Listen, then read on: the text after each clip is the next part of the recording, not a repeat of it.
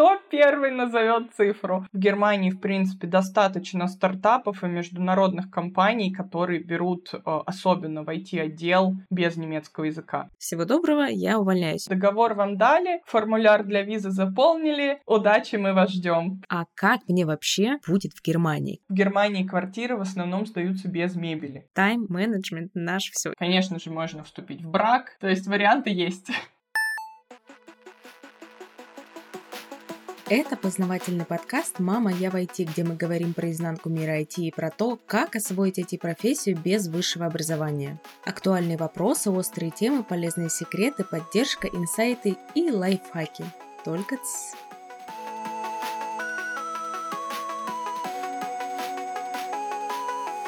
Привет, друзья из интернета! Меня зовут Мария Котова, и я уже несколько лет, как могу с уверенностью сказать, что построила успешную карьеру в IT. У меня есть айтишное образование и очень большой реальный опыт работы в разных компаниях и ролях. Например, сейчас я работаю в большой австралийской IT-компании, где у меня даже есть свой отдел. Благодаря всему полученному опыту я могу подсказать, как избежать некоторых ошибок и как срезать острые углы в процессе своего айтишного пути.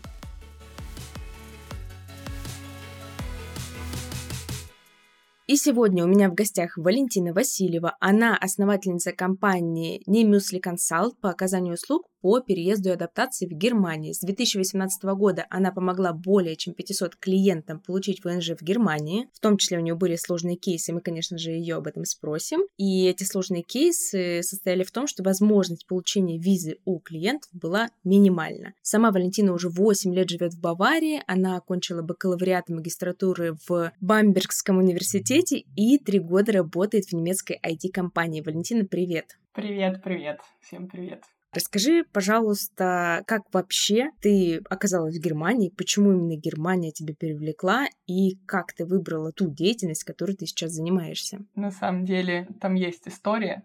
я вообще из Москвы, и первое образование я получила в Москве и закончила его по направлению технология производства изделий из кожи и текстиля. Это немножко неожиданный поворот. Я, честно, не знаю, почему я на него пошла, потому что мне было 16 лет. И, естественно, с этим образованием я не особо видела какие-то перспективы. Я пошла работать, как многие, не по образованию, и думала, чем же, в принципе, мне хотелось заняться в жизни, и рассчитывала на то, что я поступлю на второе высшее. Но так как в России второе высшее в любом случае платное, я рассматривала скорее переезд за рубеж, потому что если уж где-то платить какие-то деньги, то тогда лучше получить европейское образование. И я, собственно, не знала о том, что в Германии есть вариант бесплатного обучения для иностранцев. Я искала просто, где было бы это подешевле, где я могла бы себе позволить учебу, причем новый бакалавриат, потому что магистратура там, конечно, не имела смысла для меня. И потом как-то случайно я узнала, что в Германии действительно есть вариант практически бесплатного образования для иностранцев. Плюс я в этой стране была туристом до этого много раз, и мне там очень очень нравилось менталитет немцев, в принципе, культура, и все сошлось, скажем так.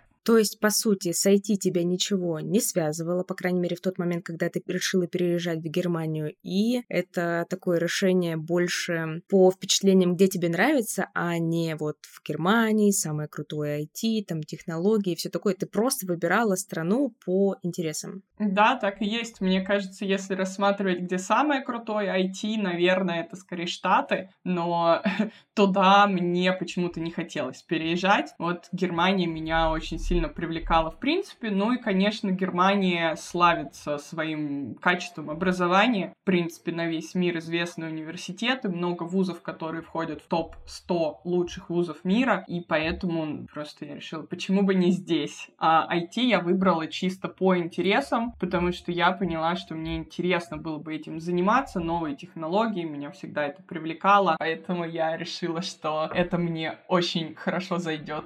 А получается, до сих пор можно получить бесплатное айтишное образование в Германии для иностранцев или что-то изменилось с того времени? Ничего особенно не изменилось. Единственным исключением является земля Баден-Вюртемберг, это где города Штутгарт, Карлсруе, Хайдельберг и так далее. Там есть специальный дополнительный сбор с иностранцев. Они платят земле 3000 евро в год что все еще супер дешево, но тем не менее в других землях, во всех остальных, есть возможность учиться просто за небольшой семестровый сбор от 100 до 400 евро в полгода. Это вообще ничто получается, если разделить помесячно. Любой иностранец может поступить без проблем. А это получается сумма именно за обучение, то есть дополнительно к этому нужно как-то оплачивать проживание, ну и, соответственно, еду, впрочем, как и везде.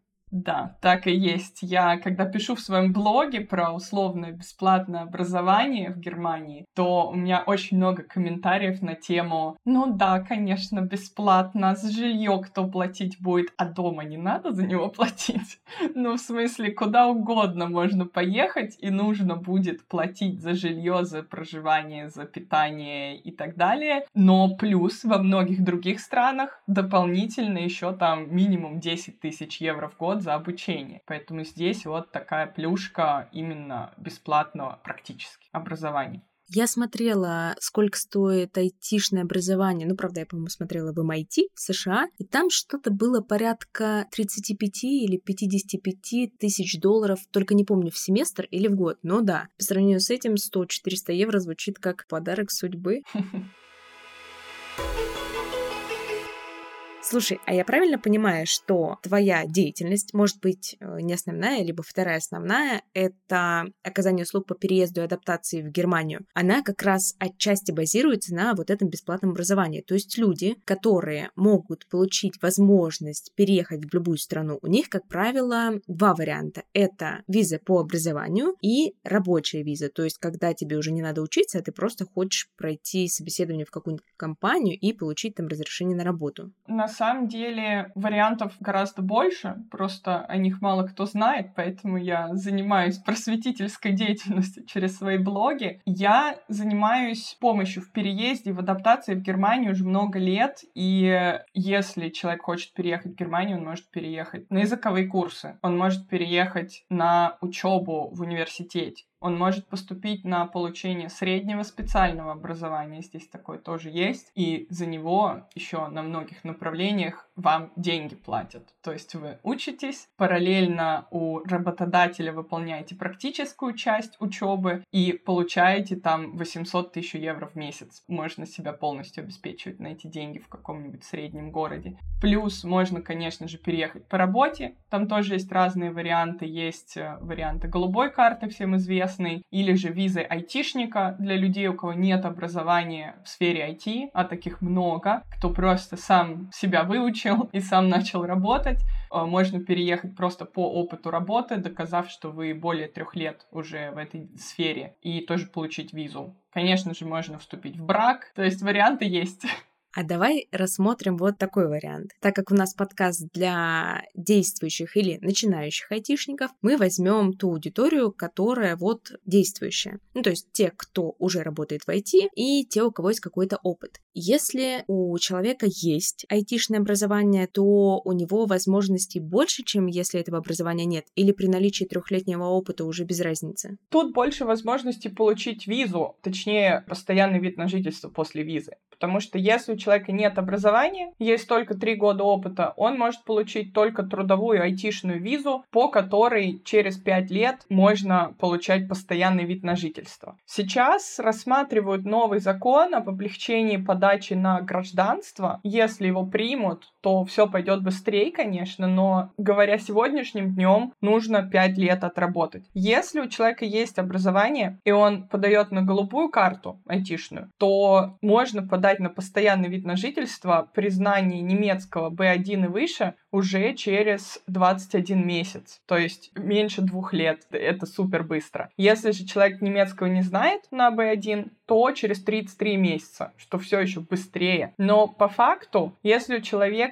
есть опыт работы, и если мы говорим о компаниях, которые нанимают, то шанс получить работу с образованием и без образования примерно одинаков, так как при наличии опыта больше ценится, естественно, он. А говоря об образовании, мы имеем в виду любое айтишное образование? Ну, то есть это образование любой страны или есть какие-то нюансы и ограничения? Есть система признанных дипломов и признанных университетов. Сайт такой называется Анабин. Там можно посмотреть, признан ли ваш вуз Германии. Но скажу сразу, что все государственные вузы признаны 100%. По поводу частных, вот там могут быть вопросы. То есть важно, чтобы вуз был аккредитован на весь период вашего обучения, и чтобы ваше направление, на котором вы учились, тоже было аккредитовано. Если есть две аккредитации на промежутке всего обучения, то все нормально, все без проблем. Ну и все государственные вузы тоже без проблем любой страны. Звучит как план. Слушай, а ты несколько раз упомянула голубую карту, но я думаю, что все-таки не все знают, что это такое, потому что, например, не все рассматривали Германию с точки зрения вот интересной страны для переезда. Можешь немножко рассказать про то, что это такая за голубая карта? Конечно, голубая карта, она не только в Германии, это виза для высококвалифицированных кадров по всей Европе то есть это общеевропейская виза. На нее можно подаваться всем, кто прошел определенный зарплатный порог. Я сейчас врать не буду, точно назвать цифру не могу, но это где-то 4 500 в месяц брутто, то есть до вычета налогов. Если у вас есть такая сумма, то вы можете получить голубую карту. При этом айтишники, инженеры, врачи, ученые, потом специалисты естественных наук, то есть математика, физика и так далее, они имеют имеют скидку по этому зарплатному порогу, и он для них где-то 3 400, 3 500, то есть примерно на 1000 евро ниже. И это очень реально. То есть если человек в IT, даже на стартовых ступенях, получить зарплату 3 500 брута легко в Германии. И тогда можно идти подаваться на эту голубую карту, которая подразумевает потом упрощенное получение постоянного вида на жительство. По сути, я сначала должна найти работу в Германии, то есть получить предложение о работе вот с такой-то пороговой суммой, и только потом подаваться на эту карту? Да, так и есть. Есть три варианта, на самом деле. Хотела сказать два, потом поняла, что все таки три. Найти работодателя, подписать с ним договор, получить вот этот офер, и с договором идти подаваться на голубую карту. Можно подаваться как самому, так и сразу с семьей, супруг супруга и дети вот эта семья имеется в виду, они могут въехать по визе воссоединения семьи. При этом, если у человека голубая карта, то супругу супруги не нужно сдавать немецкий вообще никакого уровня, ничего не надо. Если это простая трудовая виза или виза айтишника, то тогда супругу супруги нужно сдавать немецкий на уровень А1. Ну, окей, это как бы стартовый уровень, но не все готовы сразу там побежать и этим заниматься. Поэтому голубая карта дает еще вот это преимущество. Это первый вариант сразу пойти подаваться с договором в посольстве в своей стране. Это при условии, что этот айтишник, который нашел работу и готов подаваться на голубую карту, уже знает немецкий? Не обязательно это вообще не является каким-то требованием. Если работа на английском, в Германии, в принципе, достаточно стартапов и международных компаний, которые берут э, особенно в IT-отдел без немецкого языка. Если работа на английском, то работодатель просто прописывает это в договоре, и посольству ничего не надо. Если работа на немецком, то тогда нужно сдать минимум на B1. Но тогда человек, наверное, и знает немецкий, если он нашел работу на немецком. Логично. Да, второй вариант — это приехать в Германию по визе для поиска работы. Сейчас существует эта виза, она выдается на полгода. Если ты подтверждаешь, что у тебя есть квалификация, и ты можешь в теории здесь найти работу, можно подать на эту визу, ты по ней приезжаешь, у тебя есть полгода, ты сидишь тут, ищешь работу, ходишь на собеседование, хотя по факту они все онлайн сейчас, но не важно. И когда ты находишь работу, ты просто с контрактом приходишь в местный миграционный офис и получаешь вид на жительство уже рабочий, с разрешением на работу. Это второй вариант. И третий вариант — это приехать по туристической визе. Она до 90 дней в полгода действует, дольше пребывать нельзя. И здесь найти работу, только которая подходит под голубую карту. И если вы докажете в миграционном офисе, что вы не можете выехать и подаваться из своей страны. Например, нужно срочно выходить на работу, и работодатель дал письмо, что вы в течение месяца необходимы как сотрудник. Или в стране опасная ситуация, и плохо с посольствами, плохо выдают визы, а работодатель тоже пишет, что там контракт начинается, допустим, через два месяца. Это тоже нереально было бы, по идее, выехать и успеть. И если миграционный офис говорит, ладно, все окей, то они вам также выдадут вид на жительство по туристической визе, но вообще вообще по закону нужно въезжать по национальной, и по закону они могут отказать, но сейчас просто идут навстречу. Звучит очень неплохо. А смотри, допустим, кто-то из э, наших слушателей, или, может быть, даже я сама, в этот момент задумались, Германия неплохая страна, все так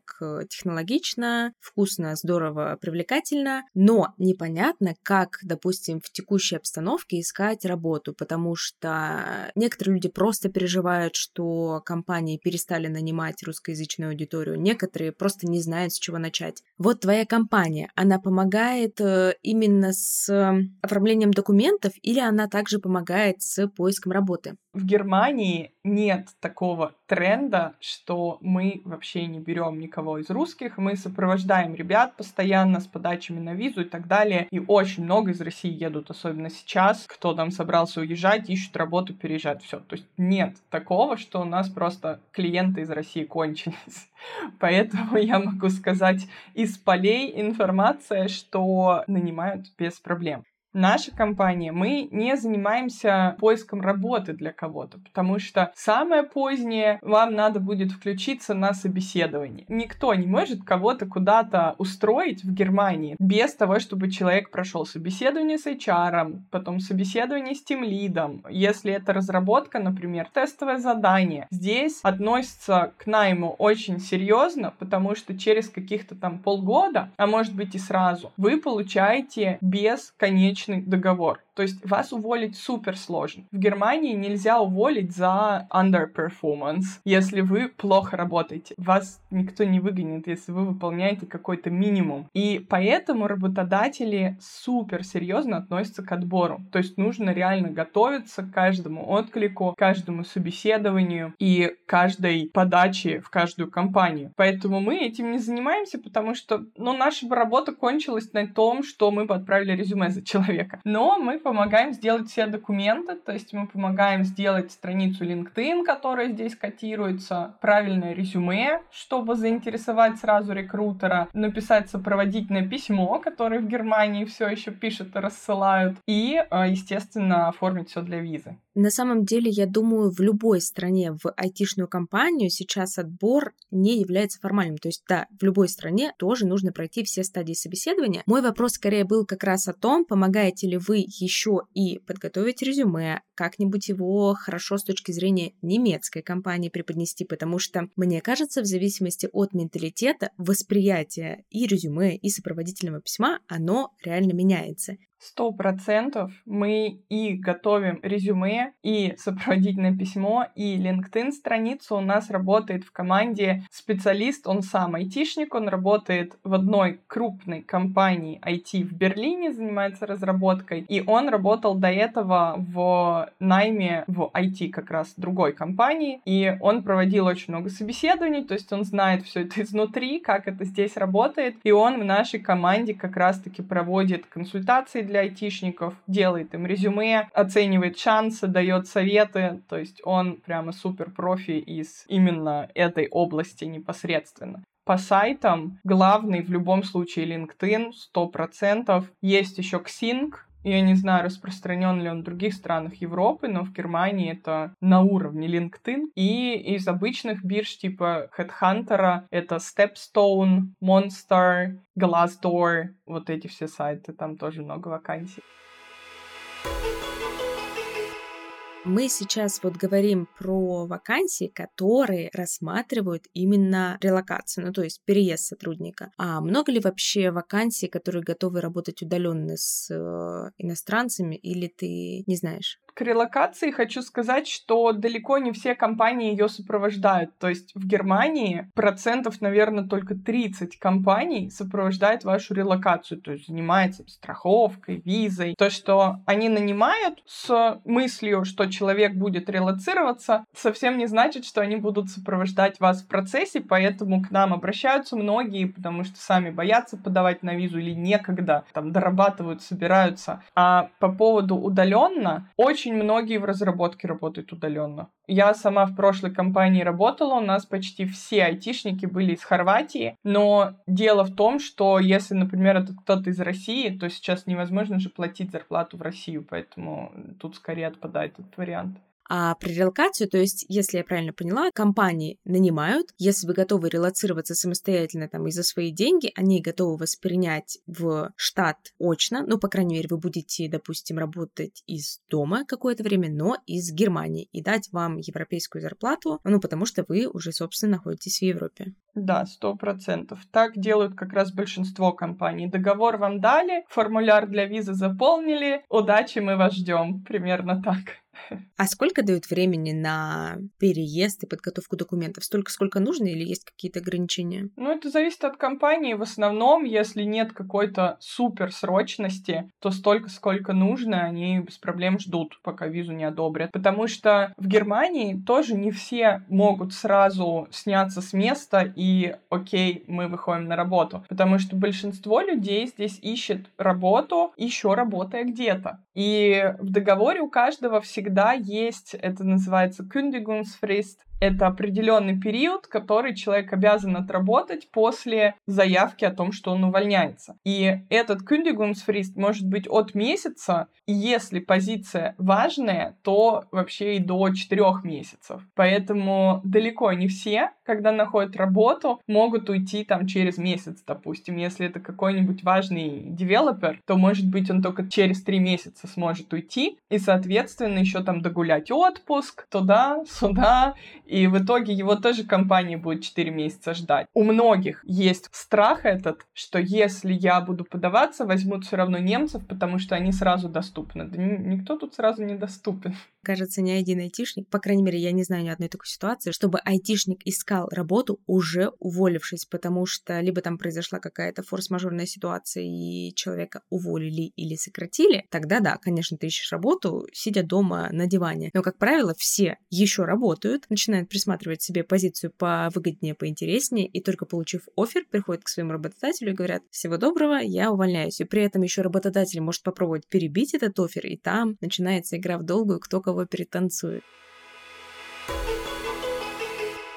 Какие профессии распространены в немецких IT-компаниях? Ну, то есть, кому имеет смысл задумываться о переезде в Германию? Ну, на самом деле, очень много. Я как-то составляла список самых распространенных IT-направлений в 2023 году. Буквально два месяца назад я смотрела статистику. Сейчас очень распространены все, кто работает с security, то есть IT-security. Потом все, кто работает с AI, Artificial Intelligence, искусственный интеллект, потом с разными, ну это тоже, наверное, направление искусственного интеллекта, машинным обучением, то есть голосовые помощники и прочее. И, естественно, это сами разработчики и аналитики данных. Аналитика сейчас тоже очень сильно распространена, вот это big data и все такое. Но что я хочу сказать, важно для, например, тех, кто ищет во фронт-энде, вот фронт-энд в Германии немножко как-то перенасыщен, и если сейчас сейчас кто-то идет обучаться на фронт-энд, то вы должны точно знать, что без опыта работы хотя бы 3-4 года вас здесь никто не возьмет, потому что обучение считается достаточно, ну, в кавычках, легким, то есть там не так сложно выучиться на эту профессию, и многие, видимо, идут за там 9-10 месяцев, получают этот диплом на каких-то курсах, и все, теперь я фронт-энд разработчик, я еду в Германию работать. Но, к сожалению, такой работы тут практически нет, и либо ты опытный, классный, можешь что-то реально показать, либо во фронт-энде сложно что-то найти. А вот бэк-энд, разработка только так.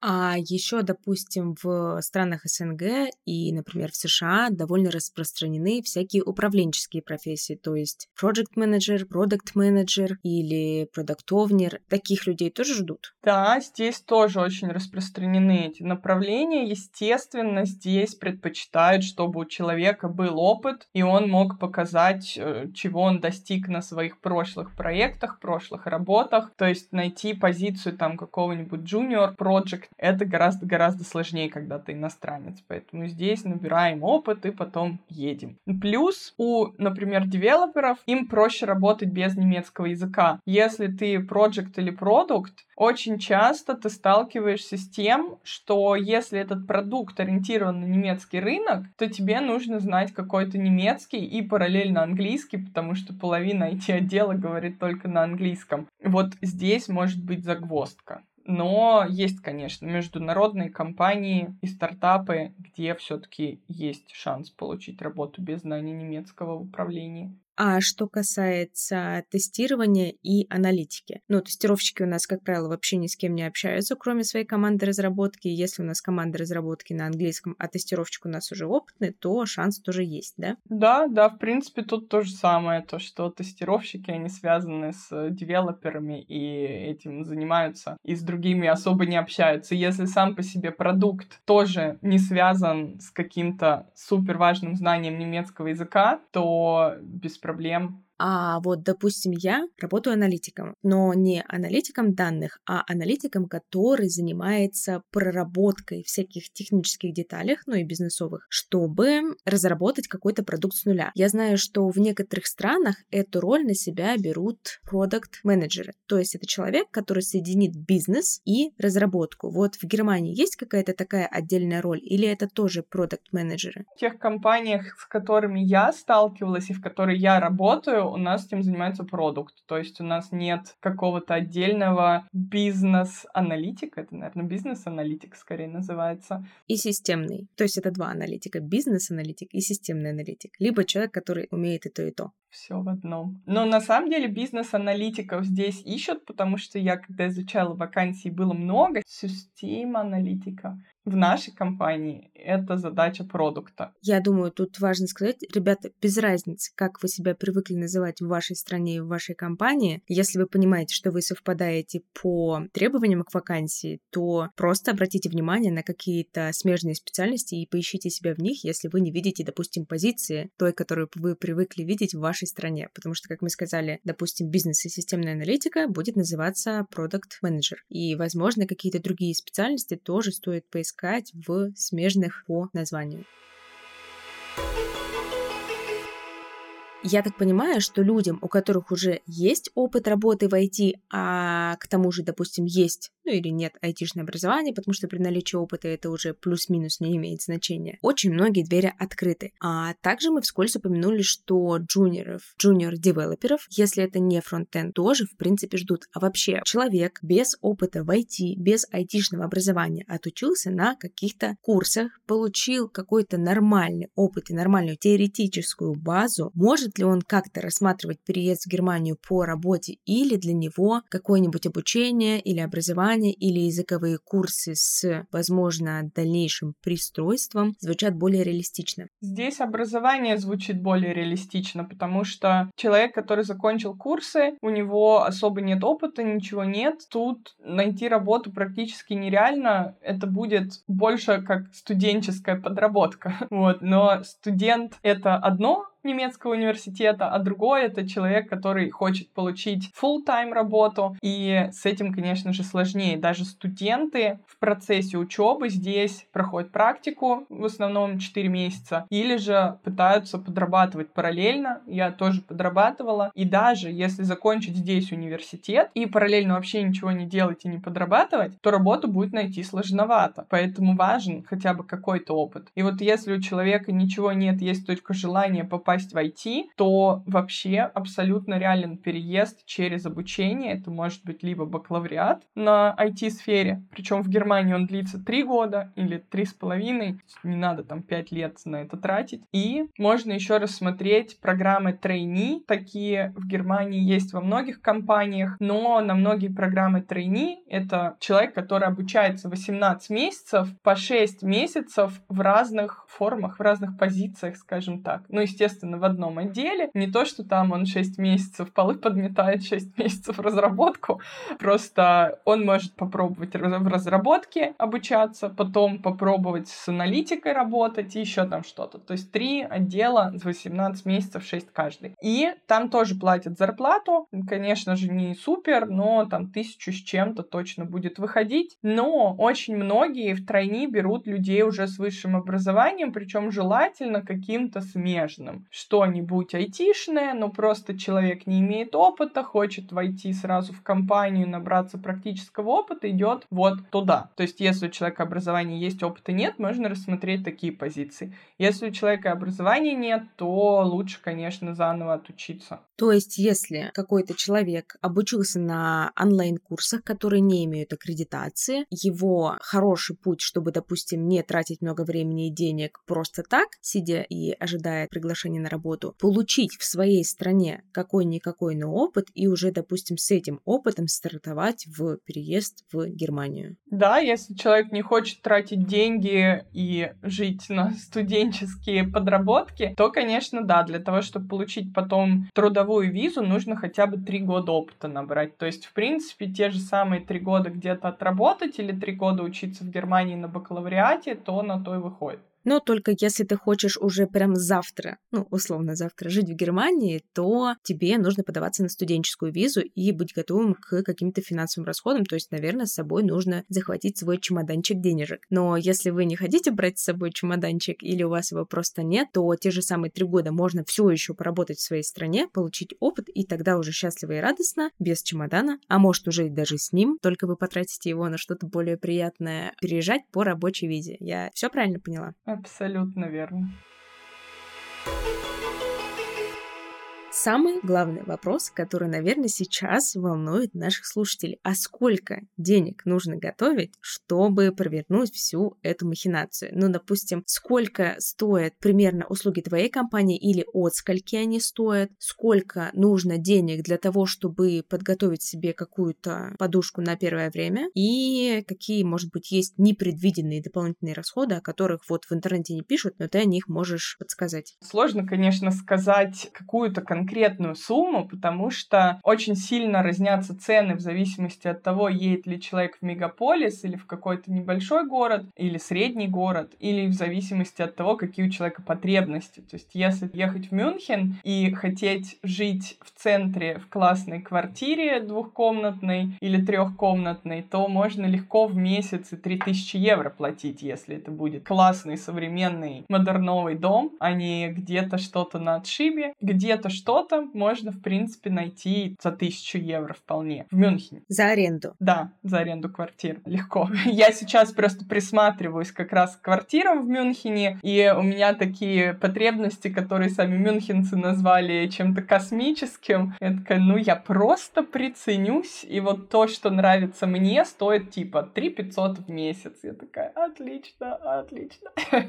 Но нет, адекватные, конечно, города с адекватными ценами за тысячу евро евро вполне можно найти трешку. Вот я живу в Бамберге в трешке, 7,6 квадратов, мы платим 850 э, уже совсем вместе, уже после света, интернета, где-то 850 выходит. Вот это главная затрата. Первично затрата будет еще депозит за квартиру, он есть в любом вообще регионе Германии. Арендодатель берет депозит от двух до трех арендных плат. То есть, если аренда тысячу, то будьте готовы 2-3 тысячи выложить сразу в депозит и отдать их одним махом, плюс плата за аренду за первый месяц. То есть получится нормальная сумма. А что происходит с этим депозитом? Его потом засчитывают за последние месяцы или он возвращается? Он возвращается, если человек ничего тут не порушил и сдал квартиру в примерно том же состоянии или в состоянии лучше, чем она была, когда он въезжал. Поэтому здесь как бы эти деньги останутся, но просто они запрутся на какой-то продолжительный промежуток времени. Это первое, что супер важно. Второе, конечно же, деньги на первое время, потому что уходит реально много на обстановку. В Германии квартиры в основном сдаются без мебели. Во многих нет даже кухни. Просто пустая квартира, и немцы переезжают со своим большущим грузовиком вещей туда-сюда. И поэтому тут придется либо, может быть такой вариант, что предыдущий жилец оставляет свою кухню, но хочет за нее деньги. И он скажет, ну окей, я оставляю кухню, за нее заплатил 6 тысяч, за 2 я вам ее оставлю. И у вас либо вариант заплатить, либо вы не получите эту квартиру, потому что он сдает ее только при условии, что вы берете ее вместе с кухней. И вот такое нужно, конечно, учитывать. Ну, если там ничего нет, то придется все самостоятельно где-то искать, собирать, покупать. Это может быть тоже большая затрата. А есть ли вариант присмотреть какую-нибудь там бушную мебель, как условно на Авито, только вот на каких-то местных сайтах или рынках. Да, да, да, сто процентов. В Германии есть свой тип Авито, называется, правда, очень длинно. Кто запомнит и выговорит, тот молодец, э, получит всю мебель бесплатно. eBay Kleinanzeigen это называется. Это, короче, eBay, но вот такой местный Авито Kleinanzeigen. Там очень-очень много мебели отдают, очень дешево или бесплатно. Просто вы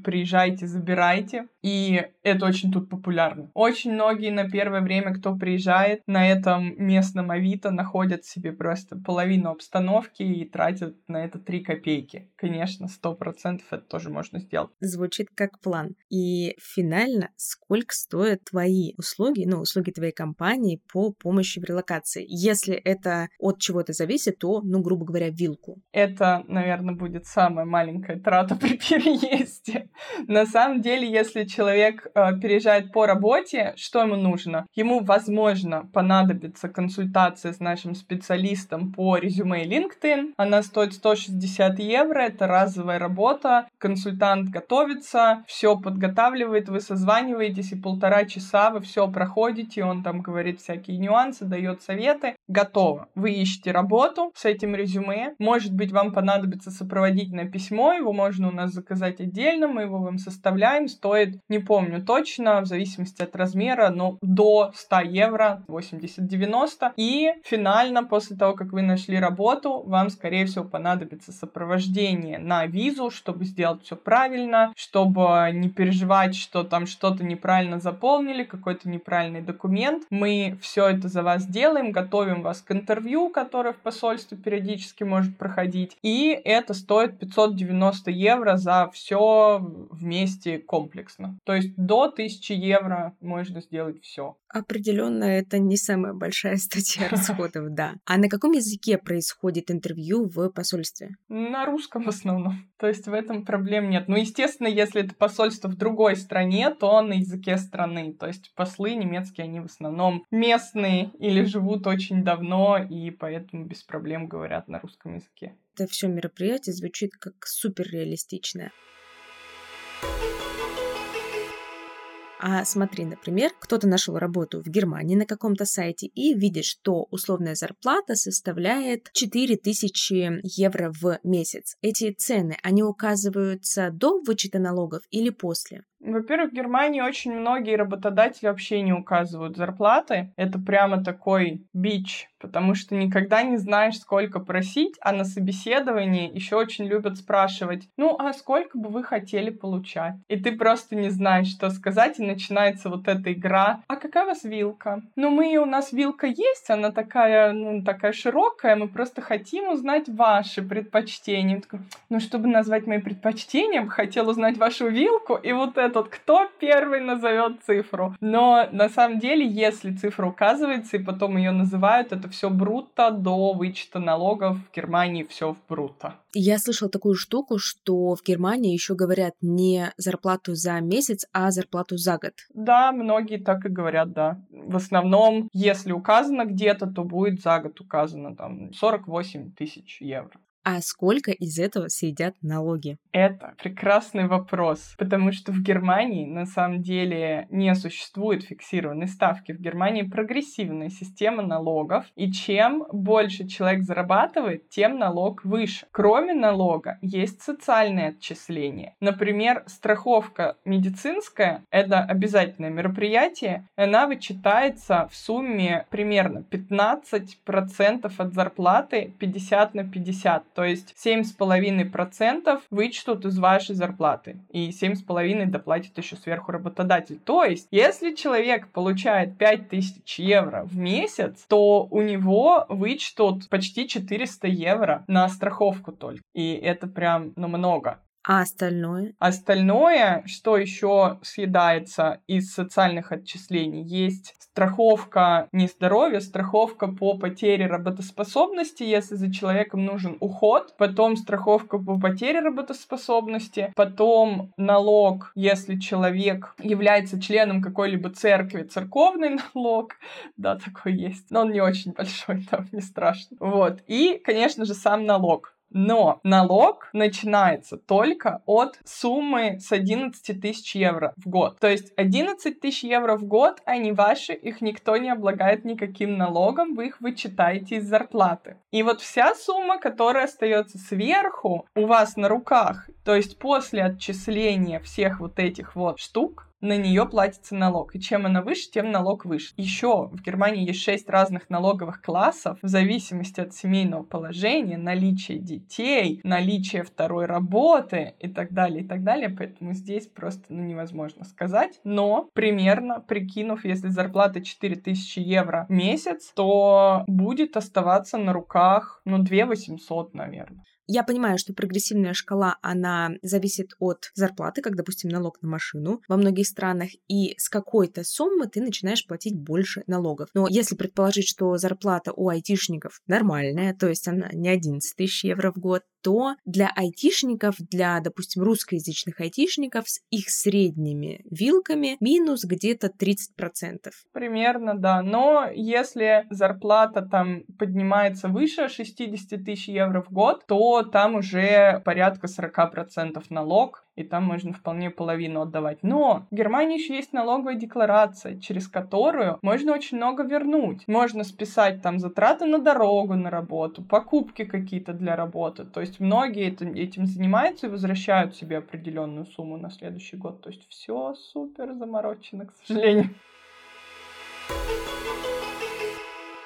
А сколько времени примерно занимает от момента я нашел работу и меня готовы пригласить переехать, ну то есть чтобы я переехал за свой счет и там вышел на работу. Вот с того момента, когда работодатель кивнул, и до момента, как я вышел с трапа самолета в Германии, при условии, конечно, что я билеты покупаю быстро. Ну, я бы сказала, тут еще условия, в какой стране человек подается на визу, потому что сейчас в России, например, от момента, как человек отправил запись в посольство, что я хочу записаться на визу, до момента, как ему дают дату, проходит где-то полтора месяца. То есть вот эти полтора месяца он ждет только даты. Дата, ну, будет где-то, например, сейчас на август, то есть еще полтора месяца сверху. И потом еще, если голубая карта где-то месяц рассматривают, если простая трудовая могут и полтора рассматривать, и два. То есть где-то от, если человек быстро сработал или записался заранее на визу, то можно и за два месяца уехать. Но если все вот это вот тянуть, то может и полгода длиться.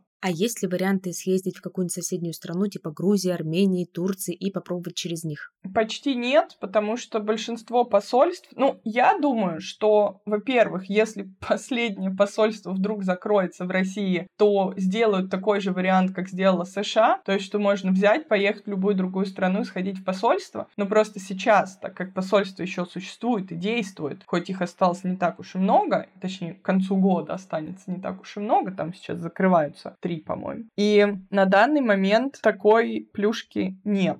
То есть посольства других стран требуют либо наличия ВНЖ страны, то есть постоянной регистрации по месту жительства и так далее, либо некоторые страны, например, вот Казахстан принимал без ВНЖ, но там нужно было фактически доказать, что опасно возвращаться на родину, то есть нужно было либо повестку с собой принести, либо там какие-то в военном билете отметки, то есть там нужно было реально фактически это доказать и не просто сказать, ой, не хочу.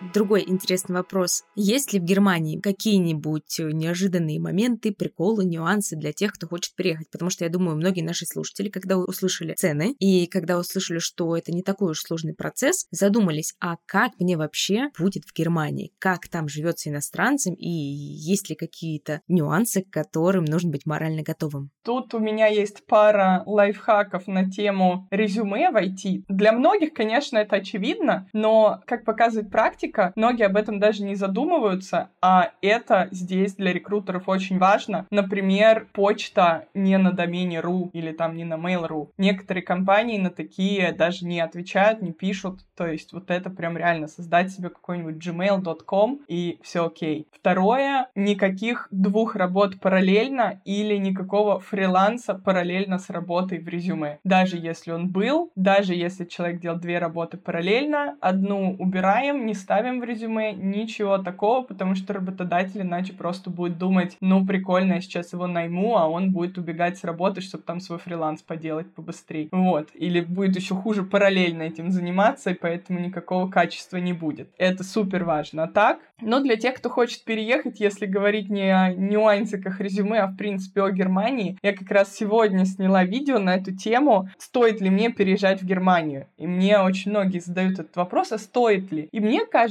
вот если человек задумывается об этом, то, ну, наверное, вообще не стоит. Потому что Германия — это не супер страна с кучей плюсов. Конечно, в ней есть плюсы. Но в любой стране, и в Германии тоже, есть свои минусы. То есть это не какая-то идеальная утопия, просто великолепная. Мне кажется, даже на Мальдивах есть там свои минусы. Тем не менее, в Германии для многих, особенно из стран бывшего Советского Союза, это сложно принять. Например, очень низкий уровень цифровизации. Здесь парковку иногда можно оплатить только монетками в автомате. Ну, то есть вот начиная от такого, никаких там приложений, или они есть, но они глюченные и работают не везде, где-то парковку можно оплатить через приложение, где-то нельзя. Не везде можно расплачиваться картой. Когда мне пишут под постами «нет везде», я, я просто не разговариваю с этими людьми, потому что, ну, правда, не везде. Я была пару месяцев назад в Берлине, зашла в итальянское кафе, заказала себе кофе, мороженое, и мне сказали, а мы принимаем только кэш. И я такая, ну, прекрасно, просто в Берлине, в центре. Вот до таких моментов и до моментов, что записаться куда-то можно только по email. Или самое прикольное, я нахожусь в самой, одной из самых крупных страховых компаний э, по здоровью медицинской страховки. И я им, когда пишу email, это вот без шуток на полном серьезе, я им пишу email, они не отвечают, и через там пять дней я в почтовом ящике нахожу письмо, они ответили мне бумажным письмом на мой email. Вот.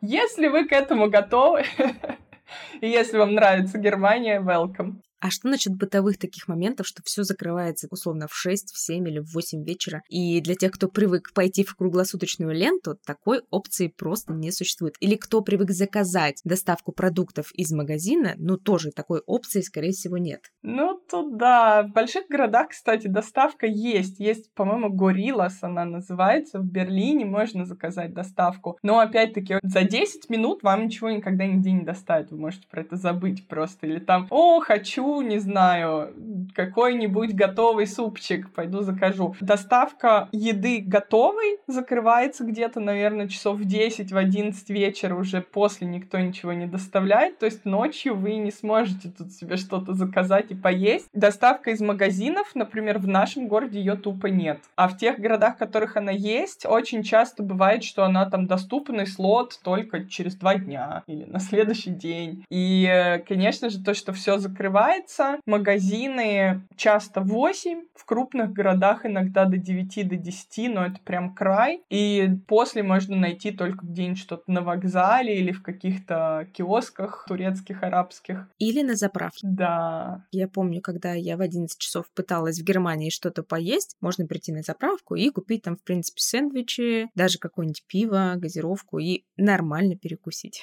Да, да, вот этот вариант. Но я не знаю, для меня это самое меньшее из всех болей, потому что к этому можно привыкнуть, и если хотя бы немножко уметь организовывать свое время, то просто всегда заранее всем запасаешься, продумываешь, что тебе нужно, так что Германия учит организованности. Тайм-менеджмент наш все. Если у вас неплохо, ребята, переезжайте в Германию. Валентин, спасибо большое, что ты пришла. Мне, на самом деле, было очень интересно все это услышать, потому что я из той информации, которую ты озвучила, знала, наверное, процентов 10. И поэтому я, ну, как будто бы сходила на какую-то очень полезную лекцию бесплатно.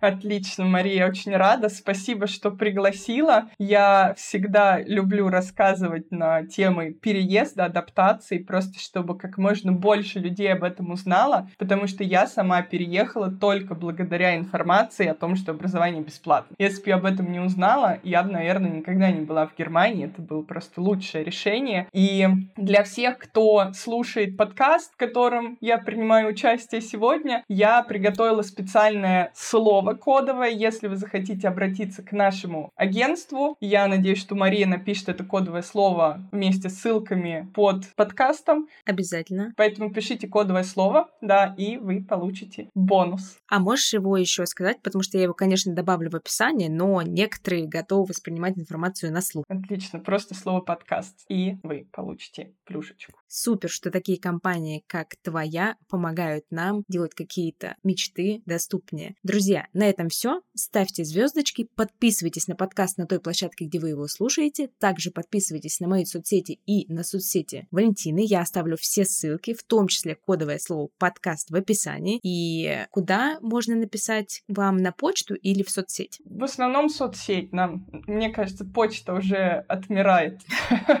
Нам все пишут в Телеграм, и мы общаемся в основном в Телеграм или WhatsApp. Тогда я оставлю ссылочку еще и на Телеграм, куда можно будет написать кодовое слово подкаст, чтобы получить скидку на услуги. И делитесь выпусками подкаста с друзьями, чтобы как можно больше людей переехало в Германию. Услышимся в следующем сезоне. Пока. Е, пока-пока.